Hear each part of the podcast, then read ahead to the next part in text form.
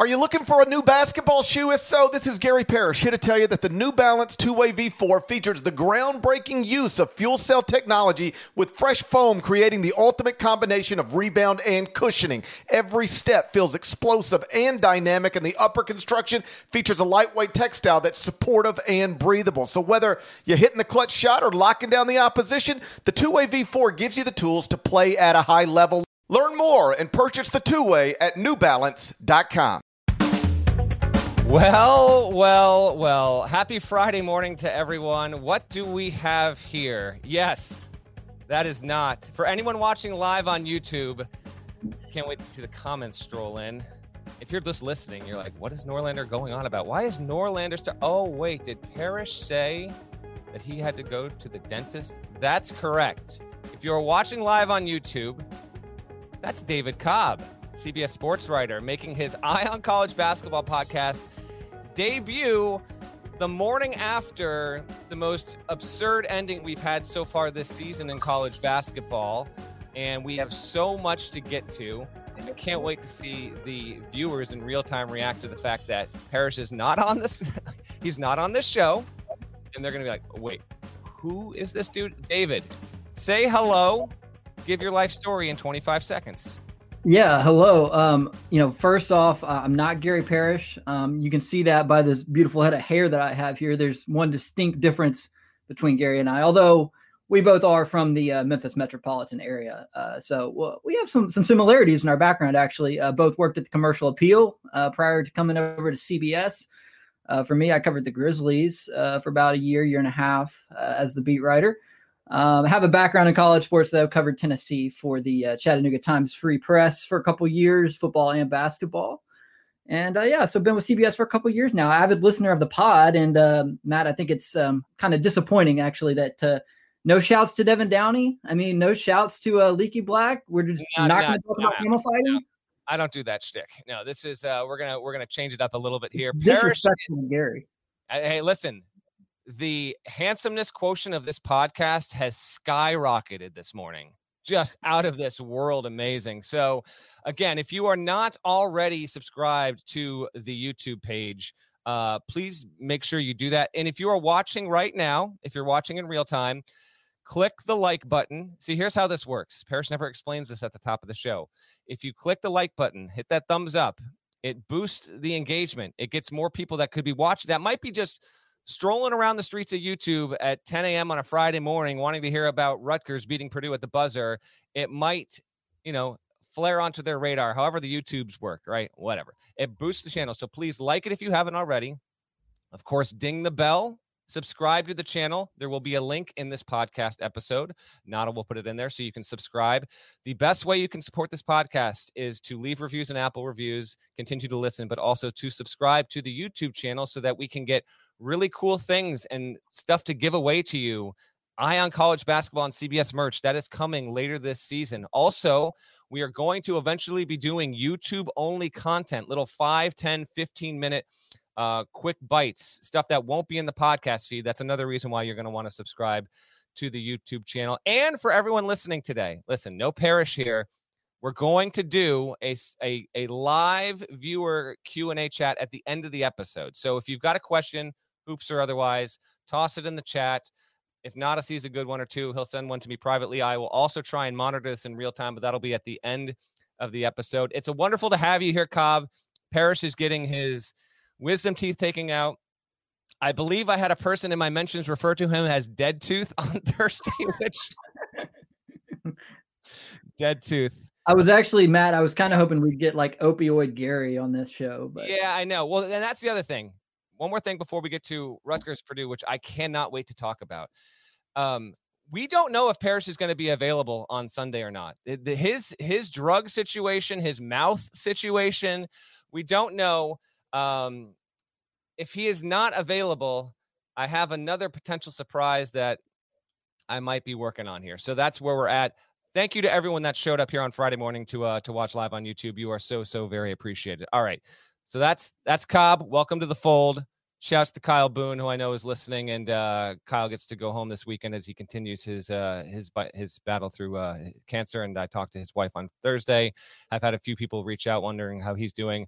Told he's doing well, but the process goes on, buddy. We love you. We're thinking of you. Okay, Rutgers, man, it's so we go into Thursday, right, Cobb? And I'm thinking, all right, Friday episode, maybe it'll be a little bit slow, but we'll have plenty of stuff to talk about. Maybe we look, you know, one month in, who who are um who's our coach of the year, front runner, our players of the year, and then Rutgers obliterates that. New Jersey was the center of the college basketball world on Thursday night. Purdue immediately loses as the number one team in the country. I've got some great audio I want to play, but let me toss it over to you. Uh, when when did you when did you dial into this thing? I was watching from the get go, but was this one of those games where you thought, uh, just kind of keep a keep an eye, but I don't know. And what are your thoughts on what Rutgers was able to do in having Purdue go ultimate Purdue? That program just can't have nice things. Yeah, you know, so we're traveling like for the holidays, right? So I don't have my normal two screen setups, you know, my multiple games at once environment. Um, so I actually had to watch the college football awards show uh, for for some some duties I had in the uh, college football room, and um, I had Texas Seton Hall up on the TV, and I had the the award show on my iPad. And in my mind, Rutgers Purdue is an afterthought last night. You know, uh, it's one of those that you're going to look at the stats on, but for me, I was far more interested in seeing if Texas. Um, you know, could beat a good team because that was only the second good team they played all season last night.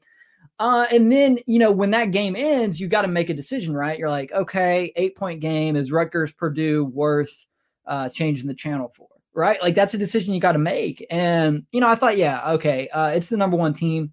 Um, there's nothing, there's no other alternatives really. So, I mean, thankfully, there wasn't another game of interest on, or else I might not have turned to Rutgers Purdue until you know the final 20 seconds of the game but you know i caught the last six minutes of it. You know i've gone back and, and kind of gone through the play-by-plays and the highlights and stuff uh, to catch up on what happened before then. And just an awesome ending for rutgers because that program i feel like hasn't really had the chance to celebrate what's been one of their best years yet. And so to see them get to rush the court after finally snapping the ncaa tournament drought last season but in the covid environment you know to, for them to get that moment in the uh, in the home arena in the RAC as they call it, uh, pretty special.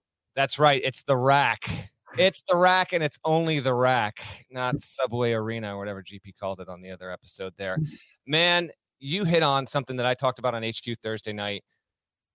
We're still in the dumbest pandemic of our lifetimes. You know, here in the Northeast where I live, uh, you know, cases are really they're they're spiking across uh, across the region and so there's you know there's obviously still plenty of um, of precaution and caution out there but uh, a lot of these buildings a lot of these universities like you have to show proof of vaccination to to get in. So there's this idea that at least you're trying to make it as safe of an environment as possible while returning to some sense of normalcy. So for rutgers to get that moment in that spot the way that it played out was just unbelievable.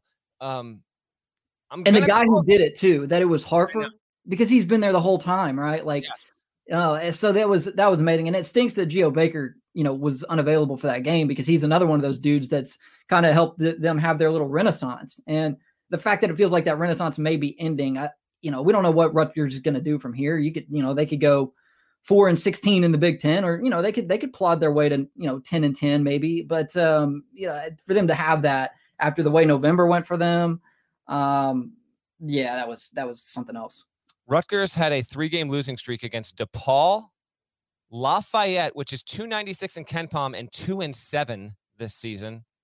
And UMass also was non competitive last Friday in a in a just 35 point beatdown at Illinois. There was no indication that Rutgers was going to be able to do this. This is why we love college basketball.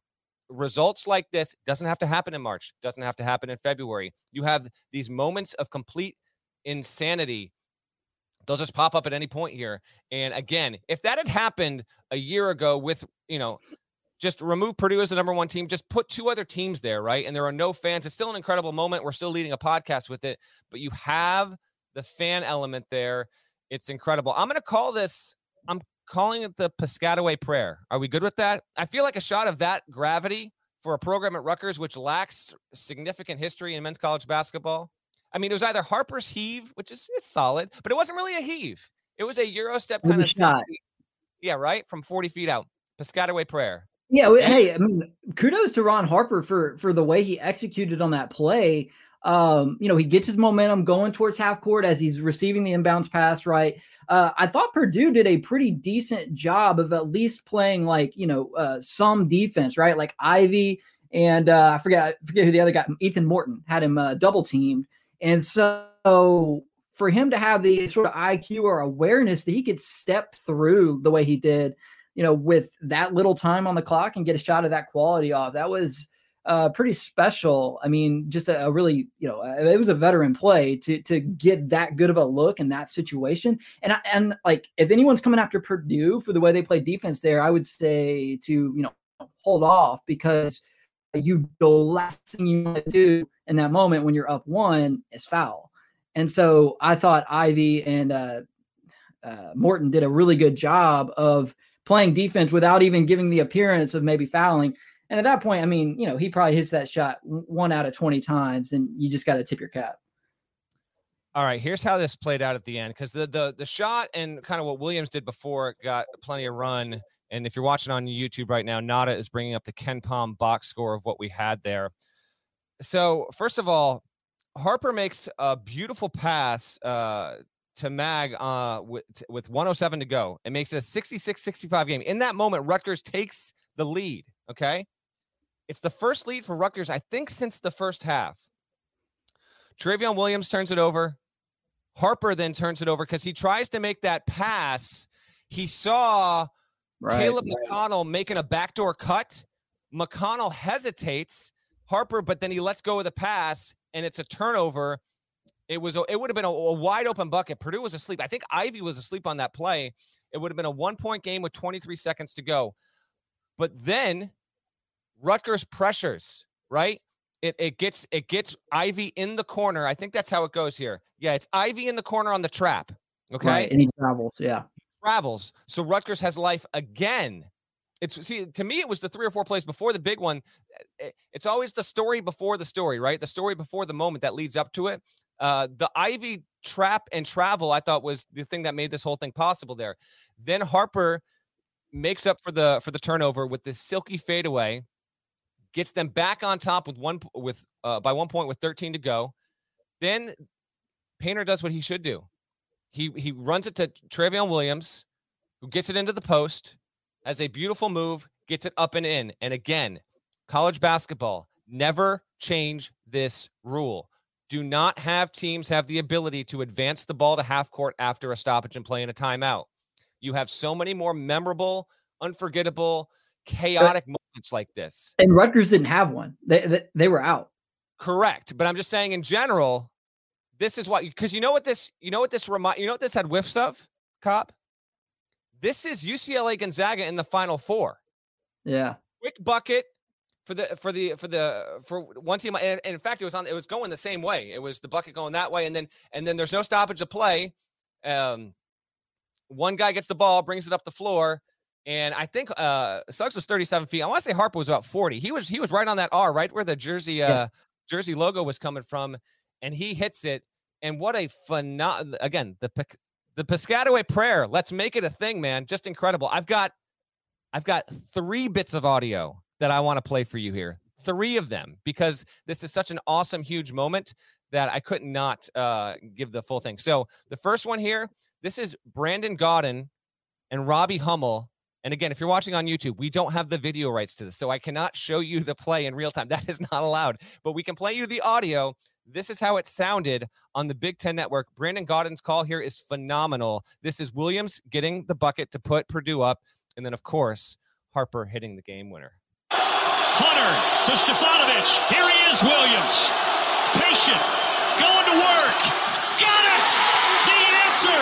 Three seconds. No timeouts. Harper for the win. Oh!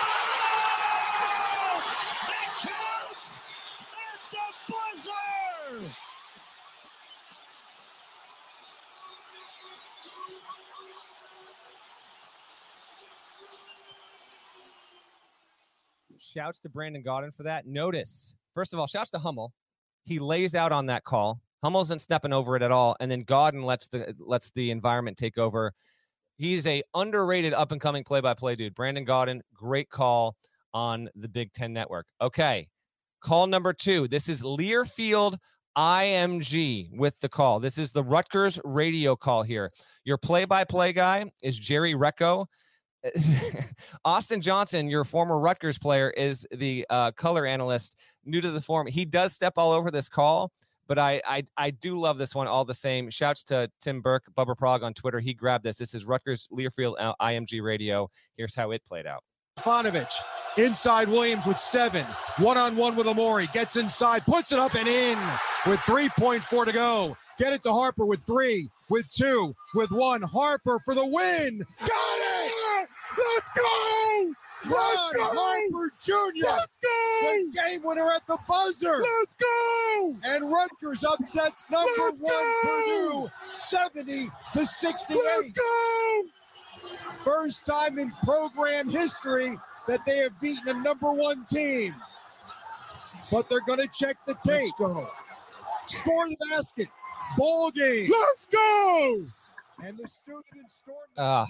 How I thought I found that one last night, but I definitely didn't because that the let's goes are, are phenomenal. Ah, just let's go. Also, like shout out to um shout out to uh, Robbie Hummel for not like dropping an f bomb as his alma mater loses number one in the country in all likelihood. You know when they just yes. got there for the first time in program history, oh, uh, he held it together uh, pretty well. And and fun fact about that moment as well, Matt, as you know, in a lot of these situations, I don't know what kind of cable you have, but I, I stream via uh, Fubo, and so you know sometimes a solid 45 seconds behind what's actually happening on the court. So in a situation like that, where I know we might need a quick story, I've got stat broadcast pulled up, which is very much live or close to it.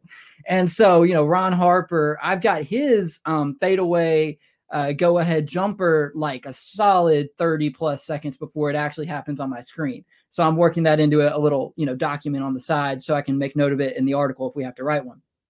Well, I keep looking at stat broadcast in the final five seconds, and I'm like, oh, they must have called a timeout. Like nothing, it's not showing me the game is over. Then I, I look back to my screen and the play is actually unfolding. And so in that way, I was glad it lagged out because I got to enjoy it live rather than have it having it shown to me on the uh, on the live stats. I hear you 100. percent And when when you live that streaming life, when I like when I watch games up here in my office, I've got two. We can't see a off screen, but I've got two TVs here and I've got an iPad. But when you stream, you got that lag. So I actually don't have Twitter up often when I'm doing that because I don't want it spoiled. With this last night, there really only two games worth watching, so I was able to to watch that live and in real time. We have a third play-by-play call.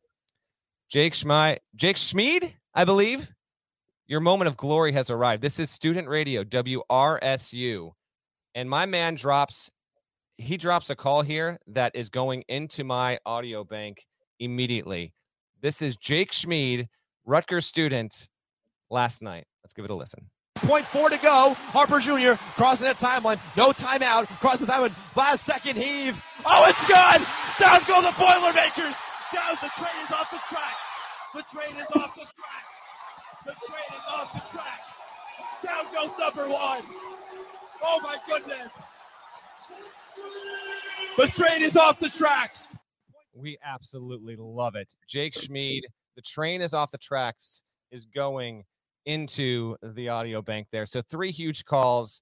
Um, hope you got goosebumps if you're listening at home because that was uh that was incredible here. Let me give you a a couple of goodies from this game before we talk about Fallout real quick. So ESPN Stats and Info had this. Ron Harper Jr., first player ever to get 30 in a game and hit the buzzer beating shot against the number one ranked team. Rutgers was 0 11 going into this against number one teams.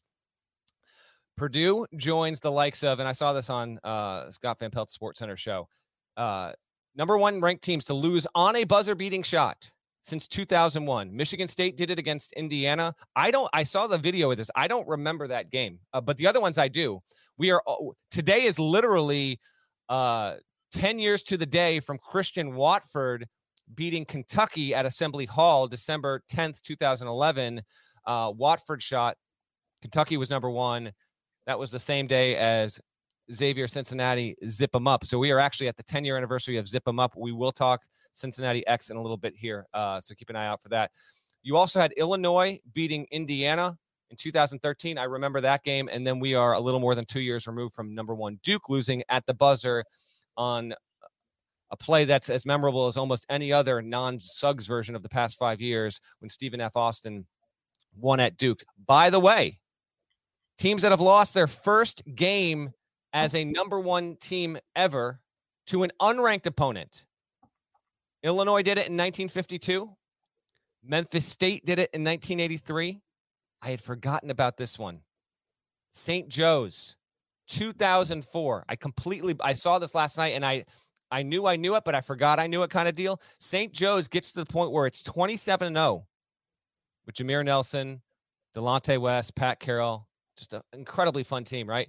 They play Xavier in the quarters of the A10. They are the number one ranked team in the country. They promptly lose to the eight seeded Xavier Musketeers. And then the other team that has lost, uh, first time at number one, Wisconsin in 2007. That's not it. A couple more for you. Teams that famously got to number one and then promptly lost after getting there for the first time. Cobb, you're probably too young for this. I know. Par- I don't know if Parrish will remember this, but he, he he might fake that he would. Back in 2003, Kentucky played Florida. Florida, I am. Oh, uh, Florida had never been number one before.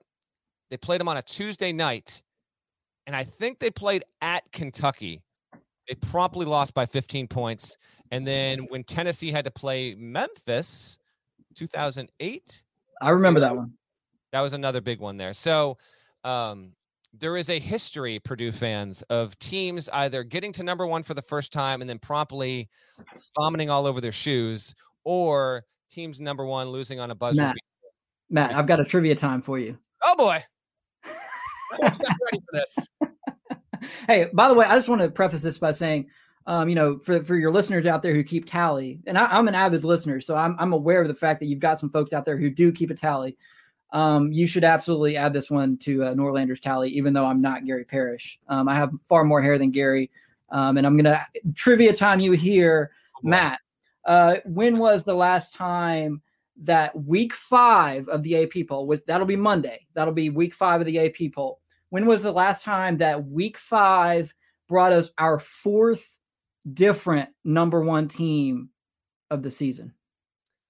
So it's got to be that season that was recently. My brain just can't decide if that was 17, 18, or 18, 19. I'm pretty sure it was 18, 19. So 18, 19 was the year that Virginia won. Um, but that is my that is my final answer. Because remember, I remember us talking on the pod. We wrote a bunch, bunch about this. There was something about that season where I think by January or early February, we had more teams occupy the number one ranking in the AP Top 25 than any uh, it might have been by Christmas. So yeah, 18, 19 is my guess. Okay, it's a good guess because you're remembering that season correctly, I think. But in terms of the early, early, early upheaval, it was actually 2019 20. You had, let me refer to my notes here Michigan State debuting at number one. Kentucky then had it for a week. Uh, then Duke had it for two. And then Louisville slipped in there at some point as well. So, uh, but before that, the last time it happened was 1987 88. So it's pretty rare. And I mean, unless something crazy happens on Sunday and Baylor uh, Villanova and the voters just go nuts, we're going to have, you know, our fourth number one team of the season. It'll be the third time since, you know, the, the 90, uh, 1987 88 season. How about that? So it was one year later than I thought. That's an X for me. That's that's that's an incorrect answer, but uh but look at you stepping into tri- no one, not just anyone can step into a trivia time situation, and you did it with a plum. I'm not, not gonna lie. I, uh, I spent about uh, half an hour on collegepollarchive.com last night, uh, coming up with that one. So love it, yeah. love it. Um, as Cobb mentioned earlier, Rutgers does this with no Geo Baker. He's out with the flu. Uh, Rutgers only had five guys play double digit minutes in this game. Purdue had nine. Trevion Williams went with 21 points, 11 rebounds. Um, man, we're Matt, not. who is who is Purdue's lockdown perimeter def- defender? I understand Ron Harper Jr. is a is a tough matchup. Um, he because what is he? You know, he, he's kind of that that hard size to guard. But you know, if if Purdue in the NCAA tournament needs to lock down a Johnny Juzang or a, a Justin Moore or an o- Ochai Agbaji, who who are they turning to? Like, who's that guy for them? Don't necessarily have one yet. Now, Ivy is certainly capable. He's just got to he's got to he's got to improve and really lean in on it. But he's not. That's just not what he's known to be yet. He's he's he is a he's not defense optional. He is not a high level defender, even though he has the athleticism and the build to certainly get there. He's just not there yet. They don't have that kind of guy. I think they have guys who can make plays occasionally there. Um, like Stefanovic is tougher than people think, and he's not just a three point shooter. And I think that, you know, Eric Hunter has decent amount of length, but to your direct question, that is maybe one key.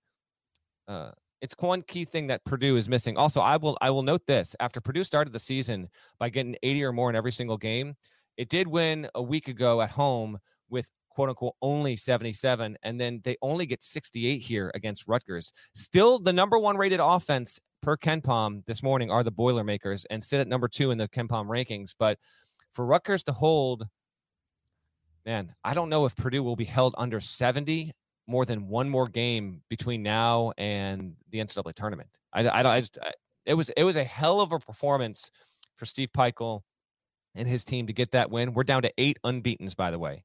Baylor, Arizona, USC, LSU, Arkansas, your San Francisco Dons, 10 and 0, best record in the country, Colorado State, and Iowa State, who we will get to in uh, in just a second there, man. But so if Villanova beats Baylor on Sunday, who's your number one? You know what?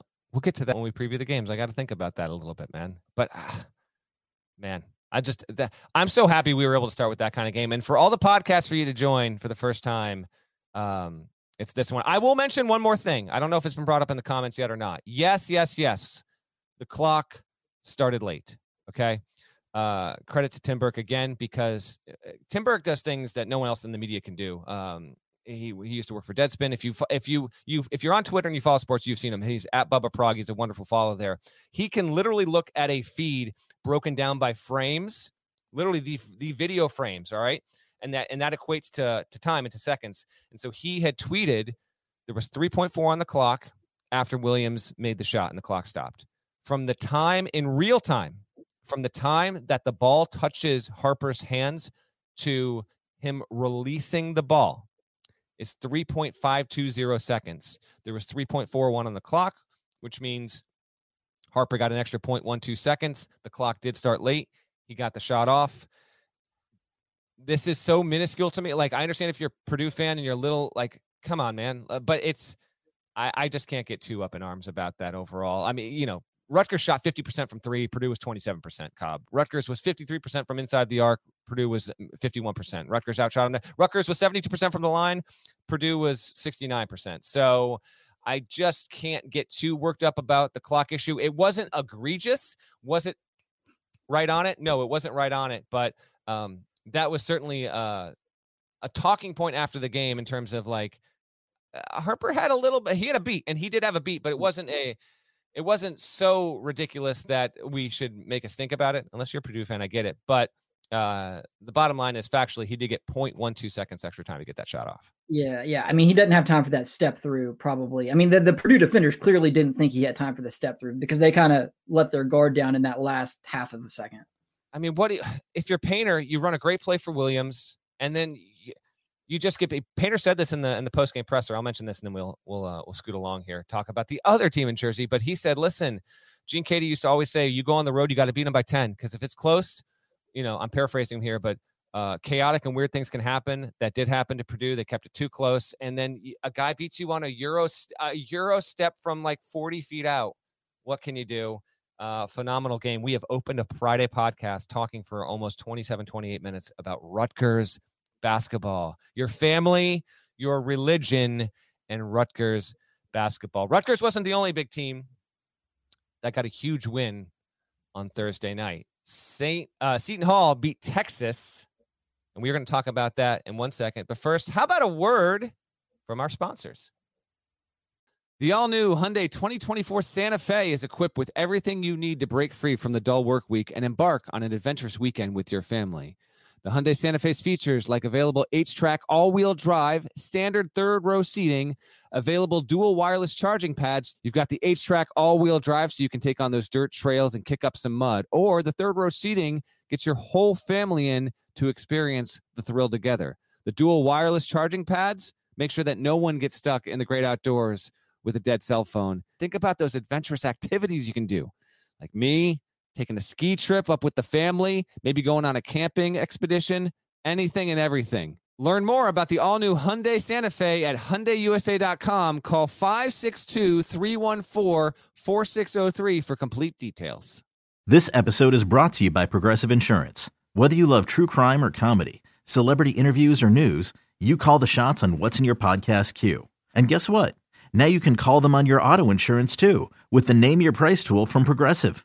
It works just the way it sounds. You tell Progressive how much you want to pay for car insurance, and they'll show you coverage options that fit your budget. Get your quote today at progressive.com to join the over 28 million drivers who trust Progressive. Progressive Casualty Insurance Company and Affiliates.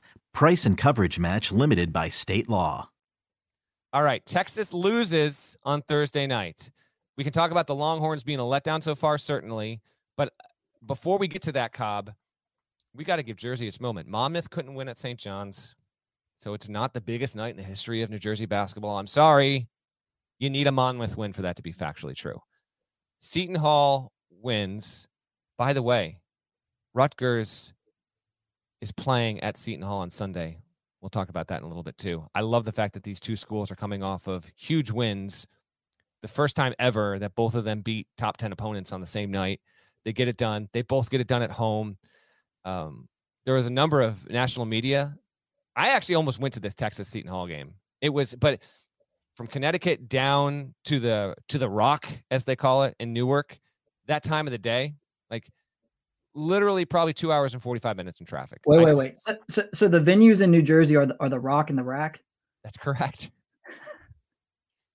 the Rock and the Rack. That's that's accurate. So I bailed on going to Texas Seton Hall it was just too much driving. I I was so happy that I made this decision because I would have hated myself if I was in the car on the drive back. Shouts to Jeff Borzello. So you had like Rothstein, Dan O'Neill, Jeff Borzello, uh, some other national media members, all understandably went to the game they should have gone to, Texas versus Seton Hall. But you go to that game instead of scooting down to Piscataway, where there was pandemonium in Piscataway. Um, that's a tough one there. Congrats, yeah. uh, congrats to Seton Hall they get this win, and in doing so, further validate the Big East, further validate themselves. Seton Hall is eight and one right now. You know, top 25 level team as far as I'm concerned. The only loss is by three points uh, down in Fort Myers against Ohio State, which won that MTE. They got to win over Michigan at Michigan. That's a preseason top 10 team. They got to win at home over Texas, preseason top five team in the eyes of most there. Pirates, Kevin Willard. Man, they're getting it done. Uh, how impressed are you with what uh, with what Seton Hall has been able to do? Because going into the season, I think an objective statement would be going into the season, there was thoughts that Seton Hall could be an NCAA tournament team, but not necessarily projected to be a top three team in the Big East, a top 30 team in the country. Right now, they'd certainly have that look, Dave. Yeah, I mean, they lost Sandro, so my expectations for them were fairly minimal. I think my takeaway from this game is more frustration um, with Texas, but not not in the sense of it being a, a, bleak situation for the Longhorns. They were my preseason national title winner. Uh, Texas was, and uh, so to see them start off with losses in their only two games to date against quality opposition is a little bit disheartening. Uh, but I do feel okay about it because there's a couple of things here. One, their two quality opponents that they've played have both been true in true road games, um, Gonzaga and Seton Hall. Uh, and I, I, anecdotally at least think that being on the road this year is even more difficult than in years past. After the sterile environments of last season, it seems like student sections are even a bit rowdier than pre-pandemic, and so you know I think it's going to be harder than normal to win on the road this year. So I'm not I'm not um, panicking about about Texas, but I am annoyed uh, that Tre Mitchell, who had his best game as a Texas Longhorn last night, uh, didn't get a two point shot attempt in the final nine minutes of the game. Um, that to me was unacceptable because he had been the best player on that offense throughout the game. He still ends the game as Texas's leading scorer. and he doesn't get a shot in the paint or even inside the arc uh, when the game is on the line, despite the fact that he was on the floor for all that time. So that was my uh, my my takeaway. Not to slight the the Pirates, but I mean clearly a phenomenal start for Kevin Willard and his group, but just a little bit of annoyance, I guess, at the way Texas executed down the stretch. I'll get to Texas in a second. Uh, credit to Bryce Aiken. He, former Harvard player, he has dealt with injury issues for four years. Hits a huge three, two foul shots in the final minute of this game. Uh, just, you know, he only had 10 points, but they needed him. They don't win the game without him. He was, uh, he, he hit one big three after going, I think, 0 for 7 leading up to that point. Uh, Jared Rhoden made some nice, nice plays as well. Um, man, Seton Hall, they just, they just seem to have enough there overall. By the way, Texas, you mentioned Texas. They were, I think, one of 13. They were, they were one of 13 from three point range. Point seven. Carr, yeah, yeah. How often are Carr, Ramey, and Jones going to combine to go one of 10 from three? And that's what they did. That's a good point. That's that hurts them a lot. They went real time. They went 30, Texas went 30 minutes without making a basket because it was 58 56 then the official, if you did not see this, thank goodness, the officials had to confirm with the official scorebook about the foul situation. So they go, they do this going into a TV timeout, and then they take another 15 minutes to figure this out. And this is when the like the game was at a fever pitch, final media timeout. They come, eh, you know, it didn't totally burn Texas because they wound up hitting a couple shots there, but they did go 30 minutes in real time without a made basket there, and that did not help matters whatsoever. As for Texas overall, six and two, the only two good teams they played have been on the road. I saw them in person against Gonzaga. They lost by 12. It might as well have been by double that. They played decently enough against Seton Hall, and I'm not going to, you know, overreact to the Longhorns at this point but it was a preseason top five team and it hasn't had that look yet. All the other wins have come against Houston Baptist, San Jose State, Sam Houston State, UT Rio Grande Valley. It's a light schedule. I mean, Northern Colorado. They, I think it's Stanford like, is like their only like non-conference game of note left, and Stanford's like you know 200 or something in the net. So it's like, yeah. I mean, eh, they're not going to be able to go out in Big 12 and, and struggle and go 10 and 10 and, and just you know, think that their bid is safe. I mean, they're going to actually have to make some hay a little bit in the Big 12 because they don't have anything on their resume. Um, I think they will though because uh, they've got, uh, I think, a favorable Big 12 schedule because Texas, uh, they don't play um, Kansas or Baylor until the final month of the season. So, like their first like 12 Big 12 games or something are against the the, the weaker opposition in the league. And then I think as this team gels, figures out the way Chris Beard wants to play, understands that, oh, if Tre Mitchell's dominating in the paint, maybe we should pass him the ball in crunch time. As things like those, uh, like that, start to come together for Texas, I think they'll hit their stride in the final month, or that's at least what I'm telling myself since I, you know, picked them to win the national title. Hey, listen, rough night for you and me.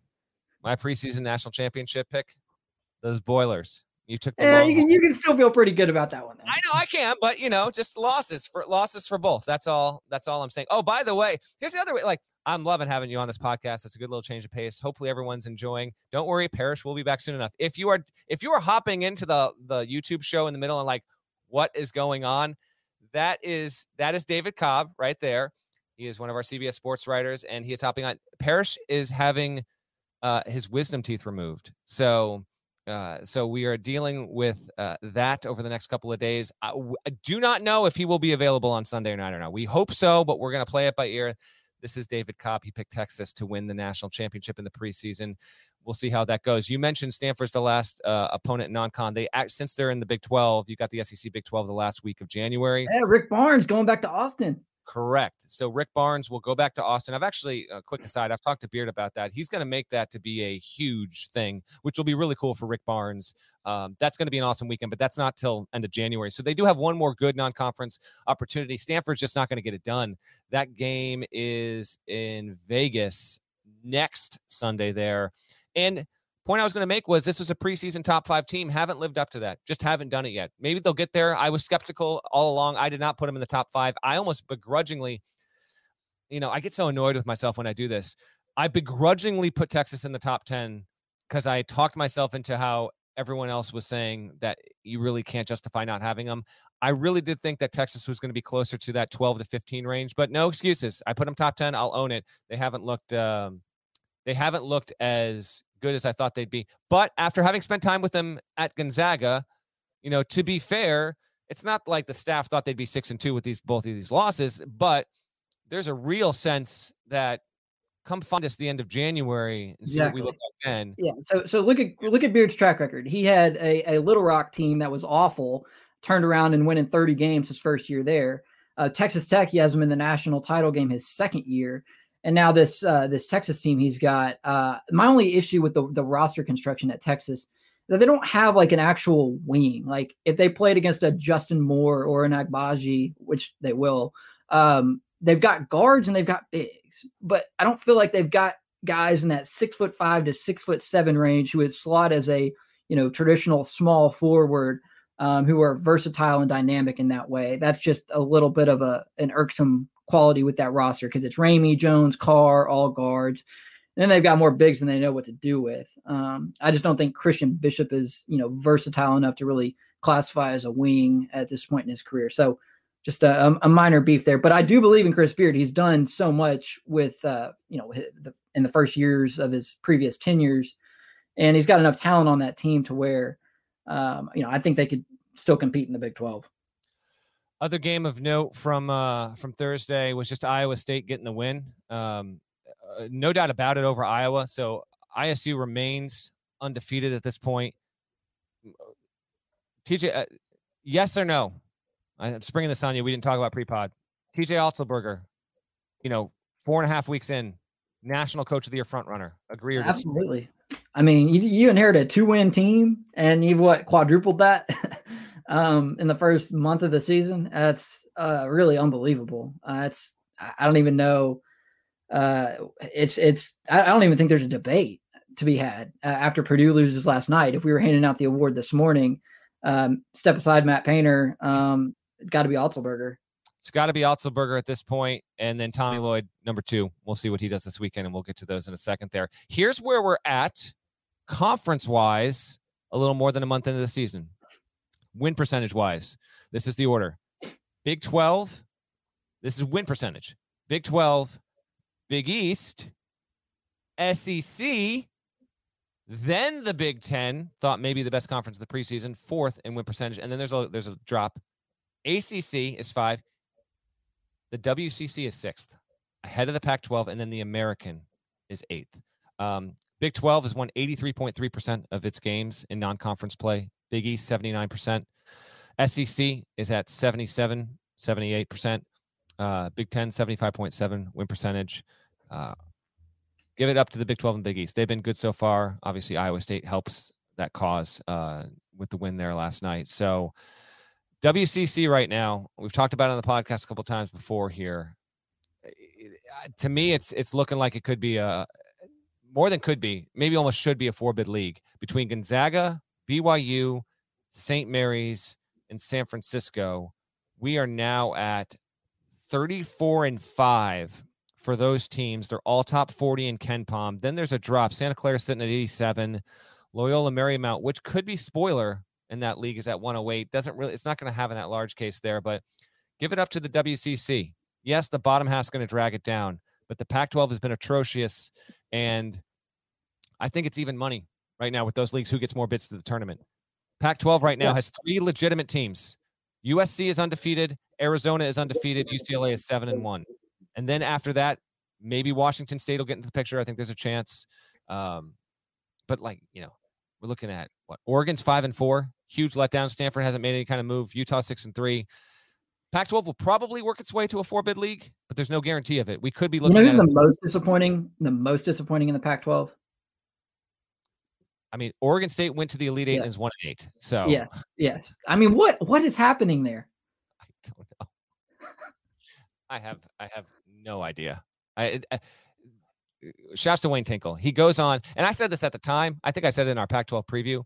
Oregon State making last season's Elite Eight is one of the most random bends of the universe for the NCAA tournament, maybe the most ever. This is a team that was 10 and 10 at one point, don't worry, I'm not going to harp on OSU too much here. But they were they were 10 and 10 uh, overall, and they wind up getting in because they win the auto bid. They beat Tennessee, Oklahoma State with Cade, Loyola Chicago, which kicked the crap out of Illinois, and then they lose by six to Houston, and now they're one and eight. He gets a 17 million dollar extension. So yeah, they're they're a huge uh, they're a huge letdown there. Um, Big 12, Big East. Just real quick to focus on those before we pick the games this week. Um, Big 12 right now. Here are the teams that are in good position: Baylor, Kansas, Texas Tech is seven and one. Mentioned Texas, Oklahoma seven and two. OSU doesn't qualify for the postseason. Kind of tossed them aside. West Virginia just beat UConn at home. UConn fans furious over the officiating in that game. West Virginia's eight and one. We mentioned Iowa State's undefeated there. TCU still seven and one. David Cobb over under seven point five NCAA tournament bids for the Big Twelve this year. Got to go under on it just because of the fact that only nine are eligible. That's so right. I'm going I'm going under just kind of on a principal number there due to the fact they've only got nine that can actually get in. I would also go under. Now TCU has not played a great schedule. Just did, it did just win over Utah, but right now the point is, eight out of the nine fan bases have optimism that can get to the Oklahoma State doesn't count because it's not eligible. Kansas State's really the only school right now that doesn't have true optimism that it's going to get there. As for the Big East, here's how it ranks in KenPom. I mentioned to you the the one through four and win percentage. Right now, Big 12 is one. Again, this is with preseason bias factored in. But Big 12, as it should be, is number one. Then Big 10, a little bit of a gap, SEC. And then four is the Big East there. I don't know. Big East has been pretty impressive to me. You got Nova. We'll see what they can do this weekend. We're going to preview that game. UConn at eight and two, still good. UConn wasn't at full strength when it lost on the road at West Virginia. Completely acceptable loss. Xavier eight and one, Seton Hall eight and one, Providence, which has not even received a vote for the AP Top 25, which is a joke. Providence is nine and one and owns wins over Wisconsin and Texas Tech. What are we doing here? It's done Three well and zero in quad one. Creighton and Marquette only have two losses to this point. Even DePaul, seven and one, haven't played a tough schedule there. It's been it's been uh pretty interesting. Any other thoughts on the leagues before we start picking some games, Bud? No, I mean it's just the the ACC's lack of anything stands out as well. I mean the WCC has them doubled up in the AP poll this week. I mean Duke's still the only team in that league in the polls. It's just what's going on there. I mean it's it's kind of sad. It is. Um, all right, we're gonna do final four and one. So Parrish did not I didn't get his picks. This is gonna mess up the tally, but it won't fully mess it up. I've got I've got a ski weekend planned in January, so I just won't make the picks for that episode. Parrish doesn't make the picks for this episode, and at the end of the season, we'll have, I believe, picked for the same amount of games here. So Cobb picked the N one. Not Nada asked that we provide these, as opposed to GP normally does his four games, then mine, and the last one isn't necessarily in chronological order. These are all in chronological order. Cobb has the number three game, but we're going to start. This is a stacked weekend.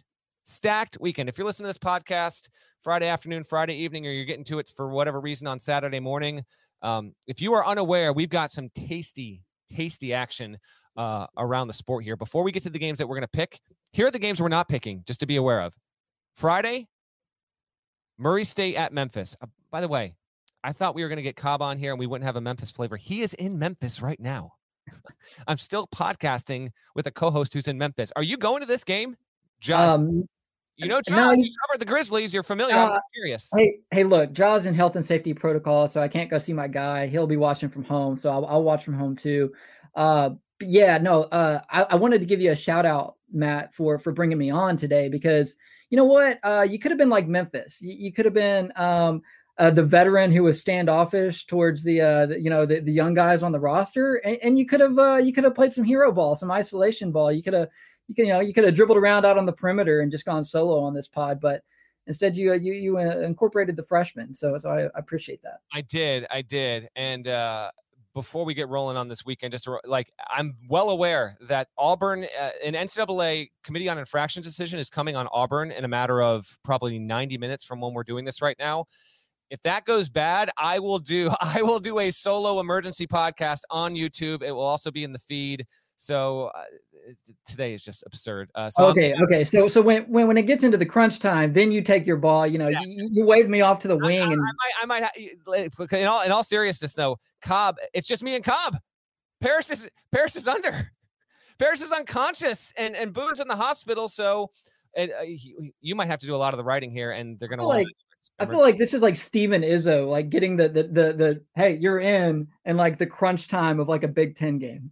Uh, well, we're glad we're breaking you in on this episode because there will be. Uh, we are going to mix it up for YouTube purposes. Uh, you know, mix in some KB and some some David here a little more frequently, and uh, I think you're doing wonderful here. Okay, before we pick the game, so that is a Friday night game. Only one of note: Murray State at Memphis. See what happens there. Saturday. Noon FS1 BYU versus Creighton at the Sanford Pentagon in South Dakota. Hopefully those teams can play, get a good game in, and no one gets COVID. 1:30 on ESPN2. Arkansas at Oklahoma. Arkansas has played a little bit of an underwhelming schedule, so that's a good test for the Hogs there. See if they can remain undefeated. Two o'clock on ESPNU. You've got Colorado State undefeated versus Mississippi State and Fort Worth. Mississippi State was a trendy top five, top six team in the SEC in the preseason. If it's going to validate that, it's got to win that game against Niko Medved's Rams, who, in my opinion, are operating like a top 20 team in college basketball.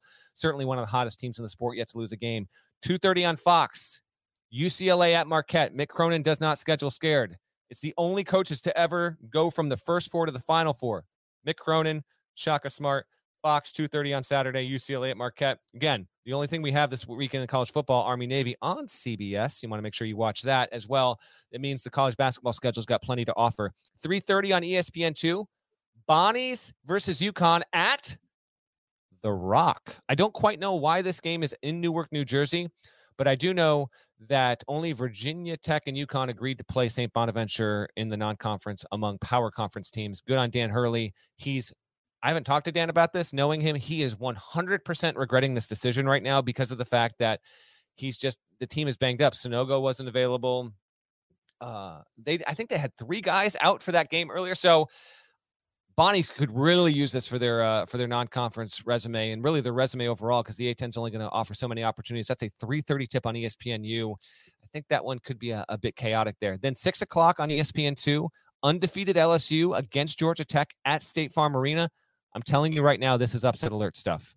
Georgia Tech's women's team just beat UConn on Thursday. The men's team is pretty good from three, and LSU just lets teams shoot from three like crazy, crazy. If Tech is hitting from beyond the arc, keep it in mind there. LSU is the better team. Hey, how dare you insult the number two team in the net like that? Hey, listen, is that where they are? I think Zona's one. LSU, LSU is number two in the net. They're kind of mm. scooting under the. This is the weekend for teams that have had really good starts to really, you know, get some get some run on the Sunday pod and maybe some more national love there. That's a six o'clock tip. Eight thirty on FS1. Cincinnati at Xavier. Love it. This is a good Saturday here. Cincinnati, first year under Wes Miller, not a ton of expectation. You go and you win at Xavier. If you do that, you change the whole dynamic. The the paradigm shifts on Bearcat Nation if they can get that win. Xavier's the better team. Xavier should win. But the point is, Wes Miller has been able to bring in more optimism and I think just um, positive vibes for that program in the first year, the first five weeks of the season than I think even Bearcats fans thought. That's a really, really cool thing. And then two others on Sunday to be aware of. Virginia Tech plays at Dayton. At Dayton. Normalize this. Good on you, Mike Young. Don't schedule scared. Dayton's a little down. Yeah, it's a little bit of a dangerous game, but if you get the win, you get a valuable non-conference road win. And then 4:30 on Sunday, Florida is going to play Maryland at the Barclays Center.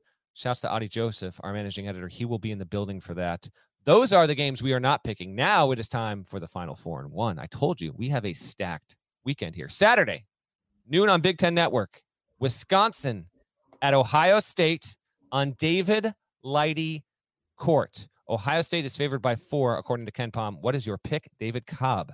Yeah, um, I've got Ohio State minus four. Now, do you want you want me to give you any reasons why? Or yeah, of course. Yeah, okay. Um, I like the fact that um, Ohio State should be able to draw Wisconsin seven footers away from the rim a little bit and open up the floor here. Now, I mean, it's not like Ohio State has a bunch of really uber talented guards who can get into the paint, but um, I think it's going to make Wisconsin really uncomfortable when EJ Liddell and Kyle Young start putting up threes against their their seven footers, and and I think Liddell certainly can uh, use his outside shooting ability to to uh, draw those seven footers out and then and then drive around them and, and, get to the hole.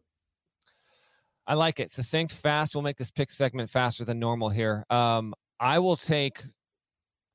I'm going to take Ohio State in this spot to cover this number.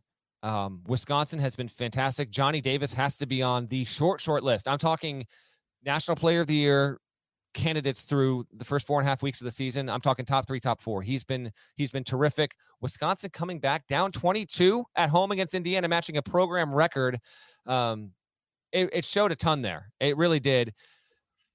But I I like Ohio State in the spot, and I like that number. So give me the Buckeyes to uh to cover.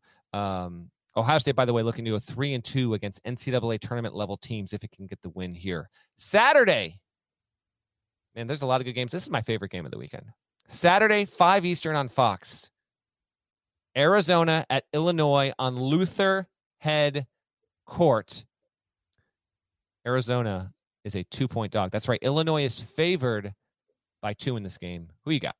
Uh, I'm going Arizona straight up. How about this, Matt? Uh, both of Illinois' losses this year are to first year head coaches uh, Marquette and Shaka Smart, and uh, Cincinnati and Wes Miller. I think Tommy Lloyd uh, makes it three, uh, 0 and 3 against uh, the first year coaches because, uh, I mean, let's be real. Nobody's playing better in the country right now than, than Arizona. Arizona has the largest margin of victory on average of any team in the country, over 32 points a game. They score more a game than anyone else, north of 90. They aren't allowing opponents to score 60 a game. Uh, I don't have the net rankings up in front of me right now. I believe Arizona is number one in the net now.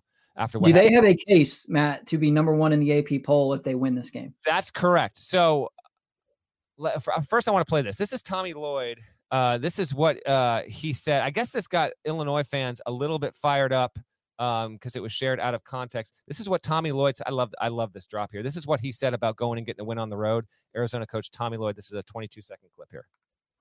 I mean, there's nothing better except playing in McKale when it's full of going on the road and kicking someone's ass. I mean, there, there's nothing better than that. And you know, it's it's a it's going to be a, a a huge task. And and I'm not we're not going in there cocky. We're not going in there arrogant. We're going in there knowing it's going to be a great challenge, and we're hopefully going to be up for it.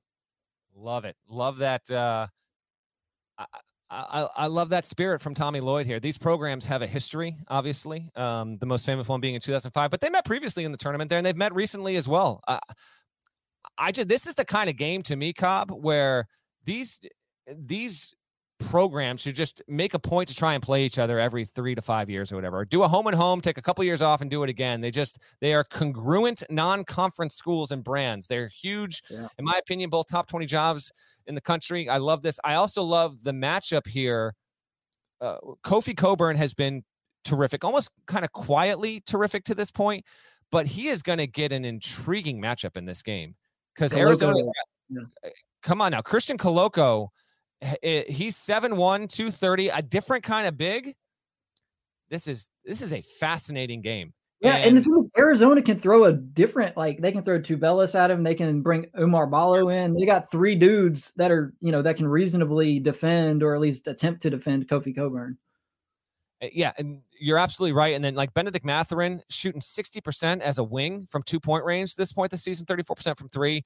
Arizona's um, weakness, if you want to call it that right now, is that they're just they're pedestrian from beyond the three point line. We'll see if that if they can overcome that. Defensively, they're very, very good. They here's the thing. They're great on defense and they play fast. They love to play fast there. Illinois, not a plotting team. They're just more kind of an average tempo team there. We've seen what Alfonso Plummer's been able to do. He's been a big step up guy. Illinois Twitter lost its damn mind when he had a huge game earlier this week. Did Plummer when Illinois beat Iowa? And I tweeted out that I, that Alfonso Plummer has been what I thought Andre Curbelo would be, and by that I meant he has been the game changing player, uh, you know, alongside of Kofi Cockburn. Um, Illinois fans thought that I was saying that Alfonso Plummer is like the exact same kind of like point guard. I don't know. People take this stuff way too seriously. That wasn't the point. Dude is an automatic scorer. He's hasn't missed a foul shot this season. He's 28 for 28, 58% from two point range, 43% from three point range. He has been huge because Curbelo hasn't been available due to issues with a concussion there. So, you know, keep that in mind. Another factor with this. I do love this game. Who did did you make the pick? Who did you pick? Yeah, yeah. I went Arizona. I got them, you know, against the spread and straight up. I think I think my my prediction for CBS uh, for our post is going to be Arizona 88, Illinois 81. Give me Illinois in this spot at home, but I'm not confident about it. Uh, I will take Illinois here. Arizona on the road, biggest cha- challenge yet uh, is a is a big one. All right, the next game is your pick. Do you want to read it or you want me to set it up here? No, yeah. I mean, I I went Kentucky Notre Dame. uh, which on the surface, given Notre Dame's struggles, doesn't look like it should be all that compelling of a matchup. But given the fact that it's at Notre Dame and that, uh, Matt, this will be uh, Kentucky's first game against a top 100 KenPom opponent since the season opening loss to Duke. S- Yeah. Since that time, they've only played one team in the top 275 at KenPom, and that was that was Ohio. So I, I think this is a, a more challenging spot for Kentucky than you might think just by looking at it on the surface. I'd had uh, Oscar Tshiebwe was in my lead for the court report on Wednesday. He's averaging better than 15 points and 15 rebounds per game. I talked to Tshiebwe after they won over Southern. He maintains, he, like he said in the preseason, he wants to average 20 rebounds a game. I think that's a bridge too far. Averaging 20 in the modern college landscape at a power conference program, th- uh, that used to happen in the 50s and 60s and even into the early 70s. I don't know. I, can he get to 17 or 18? He he's like, I'm guaranteeing I can do it. Credit to I mean, him. Yeah, I read your core report. It was really good, and I respect his interest in that facet of the game because if you're if you're talking about skill sets that are going to make you marketable in the NBA, eh, rebounding isn't exactly at the top of the list. And so, for a guy to be that hungry to go and get boards, it does, I think, make a huge impact still on the college game. I think it's undervalued still in the NBA. Um, so I think he's um, maybe in the eyes of, of a niche population, adding value um, to what he does. Uh, I think most scouts would tell him focus that energy on expanding your you know your shooting range. But um, it's it's cool to see a guy really embracing that that element of the game. I agree. Uh, give me Kentucky here. At least Cal's playing a true road game. This one, I believe, makes up for. I talked to Brey about this over the summer. I think they got this game because they had to cancel or post push back the Michigan deal across the pond. So I think this is what subbed in for it. Kentucky fans will know 100% sure. Um, I'm glad that Kentucky's just playing on the road. Notre Dame's not as good as Kentucky probably wanted it to be, and in that way, it comes to be kind of almost tricky. This is, by the way, this game is on Luke Harangody Court. Fourth game, Saturday, 10 Eastern on E ESPN2. I'm telling you, we have a stacked weekend, folks. Houston at Alabama on JaMychal Green Court. Alabama is favored by one. Who you got? Michael Green, great former Grizzly. Um, yeah, so going Houston uh, to uh, to win and uh, and cover. Uh, I got him winning this one by about four. Here's the deal: uh, we all know Houston's got one of the best defenses in the country. Alabama's lead guards have been a little bit turnover uh, prone, and I think Houston's going to be able to k- keep them from getting in that spin cycle of driving and kicking and getting all the open looks that they would normally be accustomed to getting. Bama was the third ranked team in defensive efficiency last season. Not quite that good so far this season. Houston, right now, number two in defensive efficiency. Could be the best defensive team Kelvin Sampson could be. Don't know. We'll have to see that he's ever had, which is really saying something because his teams obviously love to really grind you out. Alabama has a back to back AAC situation going on. They play Houston now on Tuesday. They will play against Memphis there. So we'll see if they can go 2 and 0, 1 and 1 or 0 and 2 against the American.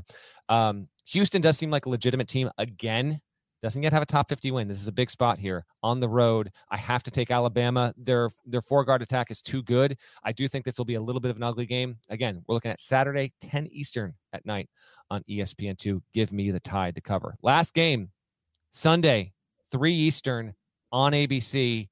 This is the most high profile game. You've got Villanova at Baylor. Neither of these coaches schedule scared. Again, running theme in this in today's episode here. This will be on Davion Mitchell and Jared Butler court. Got to give both those dudes their due. Jared Butler was actually technically the final four mop. It should have been Davion Mitchell. Baylor won the tournament for many reasons, but Davion Mitchell at the at the tail end of it was the reason. Baylor on its home floor, undefeated, trying to play for the number one ranking, and we'll get to that question you posed to me. It's favored by four points. Who you got? Well, I mean, I, I know Gary has a lot of respect for Scott Drew and Amy Drew and Homer Drew and Bryce Drew and for all their children and uh, pets and, and and all that. So uh, with, with Gary being out, I'm going to stand in here uh, with more hair than him and say Baylor uh, wins and covers uh, the four point spread. My concern with this uh, game from the Villanova side is they don't have an elite rim protector. And if you go look at the numbers, Baylor gets more of its points inside the arc than you might expect for a team that has as many quality shooters as they do. So I think they're going to be able to get into the paint and finish in the paint against Villanova. Uh, hold on, I got I got Bryce Drew on the line. Bryce, you got what are your thoughts on this game? This is Bryce, and I don't care. Okay, fair enough, man. Well, all right. Understandable. I'm going to take Baylor to win and to cover. Uh, Villanova, if it were to win this game, would have a case for number one, but I don't know about that. There's other results that are going to impact this. Uh, but give me Baylor here in this spot. Cobb, the point you just brought up is an excellent one. Um, by the way, this is the third meeting between these schools, and they met already in this calendar year. Baylor won easily in the Sweet 16 back in March. Baylor also won when these teams played in November of 2019. They won by nine, which impacted what you brought up earlier the rotating cast of number one teams mm-hmm. early in that season. That game also factored into that overall. Baylor has been quietly awesome. This will be its moment to kind of return. It's not like it's been completely off the radar, but let's be honest, Cobb. Has Baylor been getting the kind of recognition that a normal undefeated reigning national champion would get in this situation? Doesn't it feel like they haven't been kind of getting their press so far? Yeah, they've flown under the radar. I mean, they their biggest games were in that battle for Atlantis. It gets lost in the shuffle of Feast Week and you know the weird times that those games start and stuff. But I mean, they've been legit. Uh, Kendall Brown is like unbelievable as a freshman. He takes like five shots a game and he makes every single one of them, and then he he makes a lot of impact plays defensively. Uh, Baylor's been really really good again, despite losing Mitchell, Teague, and Butler. I mean, it's just like my my my one concern. Um, with Baylor and, and, the Big 12 in general. I think the the team that wins the Big 12, it'll be it'll go to the coach that can controls their chaos guard the best. Think about think about Baylor, James Akinjo. Yes. Like he makes some spectacular plays, but he also turns the ball over like three plus times a game. Um, then you look at Kansas and and uh, Remy Martin. Yeah. Like Bill Self openly acknowledges that like this is a different kind of player, you know. And then I think you can even take that same comparison to Texas and Marcus Carr and somebody who's a, can be a little bit um i don't know like he's used to kind of running the show you know at minnesota so those three guards and the way that their coaches utilize them and and corral them i guess would be i think a huge deciding factor in the way the big 12 shakes out Look at this analysis and evaluation you're getting from David Cobb on the podcast right now. if you're listening, please go drop a review or two. Give David some uh, some props here on the Apple Podcast. Let him know if you're in the comments. Reminder: if you have not already liked this episode on YouTube, go ahead click that like button. Let's increase our uh, our awareness and presence there. Those are our five games. I said I'd answer a few reader questions. I'm going to do that right now, but a couple of quick notes before I do that and close out the pod because we're going I got to admit, we're going longer than I thought, but I promised you I was going to do a live reader Q&A and I will live up to that. Um, Kansas, Missouri does return this weekend, which is wonderful to have back. Missouri is just trash, unfortunately. Kansas will probably win by 20, but at least we get that game back, that rivalry back. It means a ton. I saw Jesse Newell report that you know the student section camping out situation was busier than any other game so far this season kind of recently aside from like super high profile games that's great um, Washington Gonzaga is not getting played this weekend. Washington has lost a third straight game to COVID issues within that program. And from what I understand, most, if not all, the players um, were vaccinated. So that is uh, troublesome for Washington, which is is do- I'm not saying it's dodging. It's missing all of its high profile games. So I know its fans are, are certainly frustrated there. And Gonzaga loses a non conference opportunity against a power conference opponent all be a little bit of a, an underwhelming one. And then one other just tiny note: Little Rock is technically is leaving the Sun Belt to technically join the OVC in 2022. That got announced on Thursday. Again, Auburn news is going to come down soon. If you're listening in real time live on YouTube. I'm guessing I'm going to need to do an emergency podcast situation, and that is going to be coming soon. Okay, a few reader questions. Um, first one uh, says, "Hey Norlander, got a question for you. There's been a lot of talk about how the ACC is down this year and in recent years. What do you and GP? Why do you and GP think that is? Recruiting might start here. I can't tell you what GP thinks because he's not here. Is the ACC down? It absolutely is, unquestionably. Um, why is that? To a certain extent, maybe recruiting. Yes, I would argue that a little bit has to do with scheduling as well. You have had it doesn't help the situation. Let's let me put it this way: when you have schools that are in the top half of the conference and they simply decide, and 2020 doesn't count. I'm I'm removing the pandemic from the situation altogether. Um, they simply opt out of playing one or two other really good games and and mix in a buy game there, that has downstream effects. It has downstream effects in terms of where you get seated, how many teams might get in overall. You've also had coaching turnover there. It has been one of the bigger mysteries, though. The ACC should never be the fifth best team in college basketball. That's where it is as we sit and talk here on this Friday morning. Um, and there's no guaranteeing that it'll get it'll get back to that upper echelon anytime soon. We wait and see how North Carolina will be under Hubert Davis. We will wait and see how Duke will be under Jon Scheyer. Um, Virginia is hitting a lull this season. Um, I don't really have concerns, big picture, about Tony Bennett getting together, but this is the worst season in nine seasons for them. Wake Forest had a coaching change. Syracuse, we just talked about them uh, on the last episode there. Where are they headed as a program? You know, Boston College is never good. Notre Dame is in the final years under Mike Brey. Pittsburgh has not found any kind of consistency under Jeff Capel. NC State, kind of just there. You know, Eh, they need to be more in that top half top third of the league. I, I, think that's one of those cases where when NC State is good, it's not that you know college basketball is better when NC State is good. I'm not saying it's like one of those things. It's not like the Steelers are good and the NFL is amazing or anything like that. But it certainly helps the presence of the league. Like there's something really to be said for a great fan base there to kind of complete the triangle, if you will. And NC State just hasn't been that, you know. So Florida State's been good for the most part. Some of it has been to do with recruiting, um, but you know the true answer I don't think anyone has, but it has been. Uh, a, a little bit vexing there. Any quick thoughts from you, Cobb, on that? No, you nailed it. And the thing I would point out, as someone who also covers uh, football, the the football side of that league is struggling as well. I mean, Clemson had a down year this season, and it immediately tanked that conference's chances of competing for a spot in the college football playoff. So there's some larger scale issues I think that need to be addressed there, and uh, you know, it's a shifting uh, you know conference landscape, and, and that impacts both of their you know high high revenue sports and uh, the the TV deals that they're in, at least certainly from the football side, are not doing them any favors because it's it's putting them behind the eight ball and the ability uh, to compete. And I would assume some of that trickles over into into basketball as well.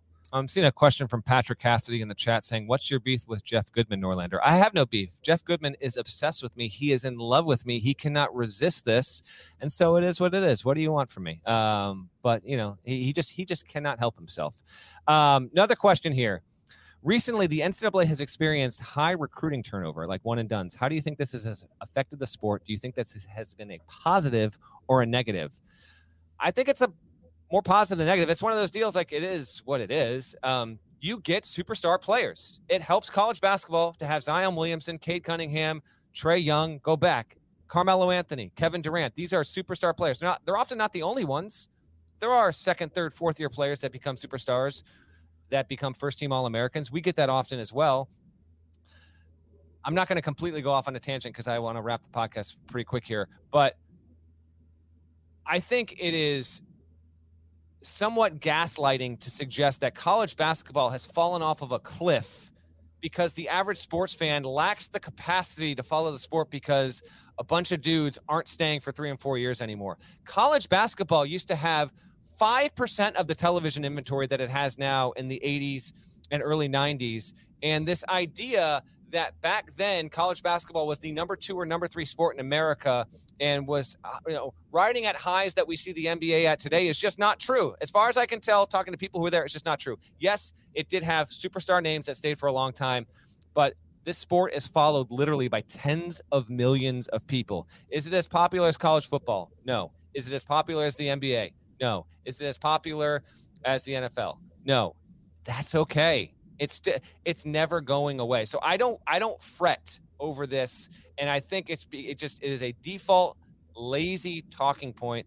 This idea that because you have superstar top five level picks going into college basketball and leaving after seven or eight months, it is killing the product. Think about it what what it would be otherwise. One, you wouldn't have the names. That's not good for college basketball. But two, the sport always produces stars no matter what. So, by the way, the two uh, two of the three most high highest rated non football broadcasts of 2021 college basketball games. Any thoughts, Cobb? No, you nailed it. Uh, the other thing too, you'd rather have them going and playing one season in college basketball than going and doing G League Ignite or going to Australia or going to uh, the uh, in, uh, the overtime elite. You know, so uh, the fact that you got some one and duns in college basketball, I think is a good thing because it means it's competing with those alternative options. All right, last one, then we'll get out of here because we're going on 70 plus minutes. Rutgers, man. Wow. It really went long there.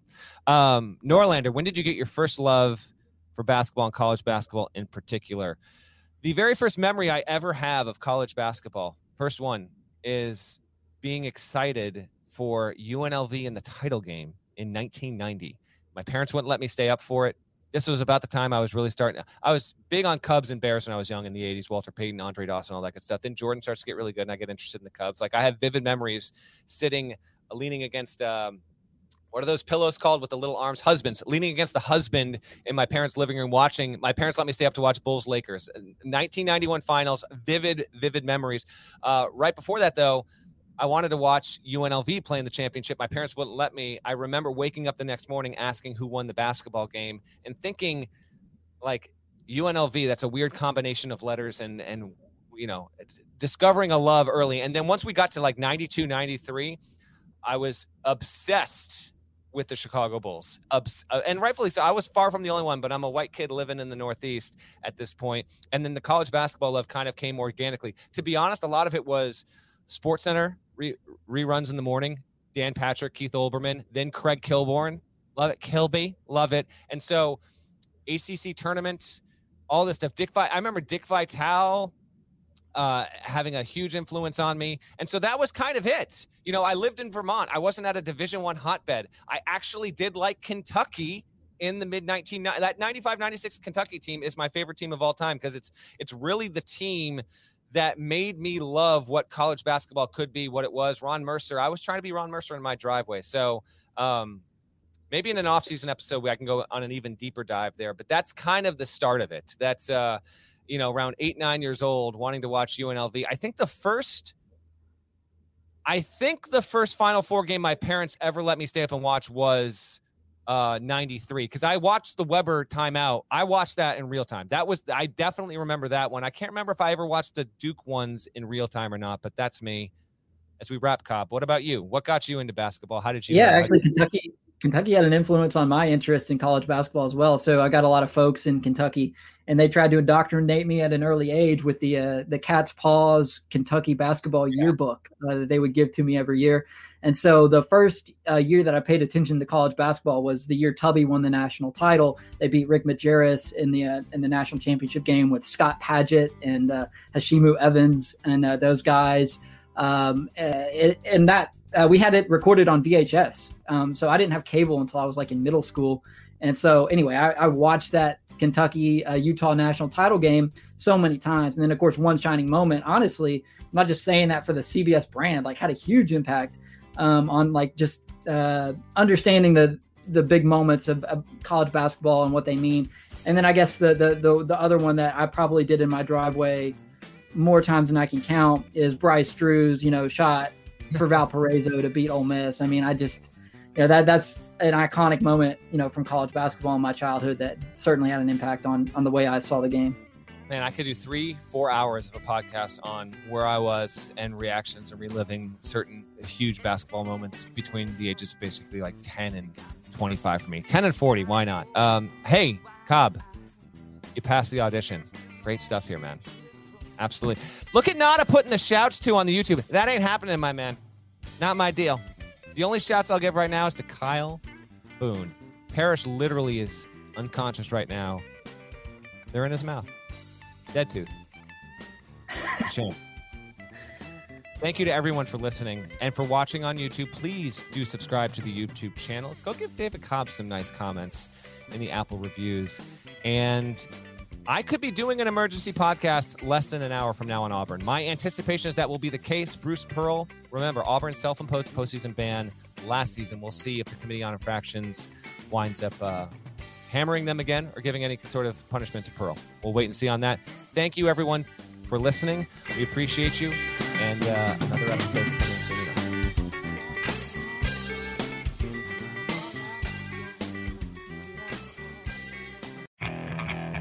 Okay, picture this. It's Friday afternoon when a thought hits you. I can waste another weekend doing the same old whatever, or I can conquer it. I can hop into my all new Hyundai Santa Fe and hit the road. Any road. The steeper, the better. Because my all new Santa Fe is available with HTRAC, all wheel drive, so I can hit the trail without a worry in the world. Heck, with three rows and best in class rear cargo space, I can pack the whole family in with all our gear. We've got available dual wireless charging for our phones, so we'll never lose touch with civilization, and we won't lose touch with the primordial power of Mother Earth. So, which is it? Waste the weekend or do something a little more epic? And conquer it in the all new Hyundai Santa Fe. Visit HyundaiUSA.com or call 562 for more details. Hyundai, there's joy in every journey.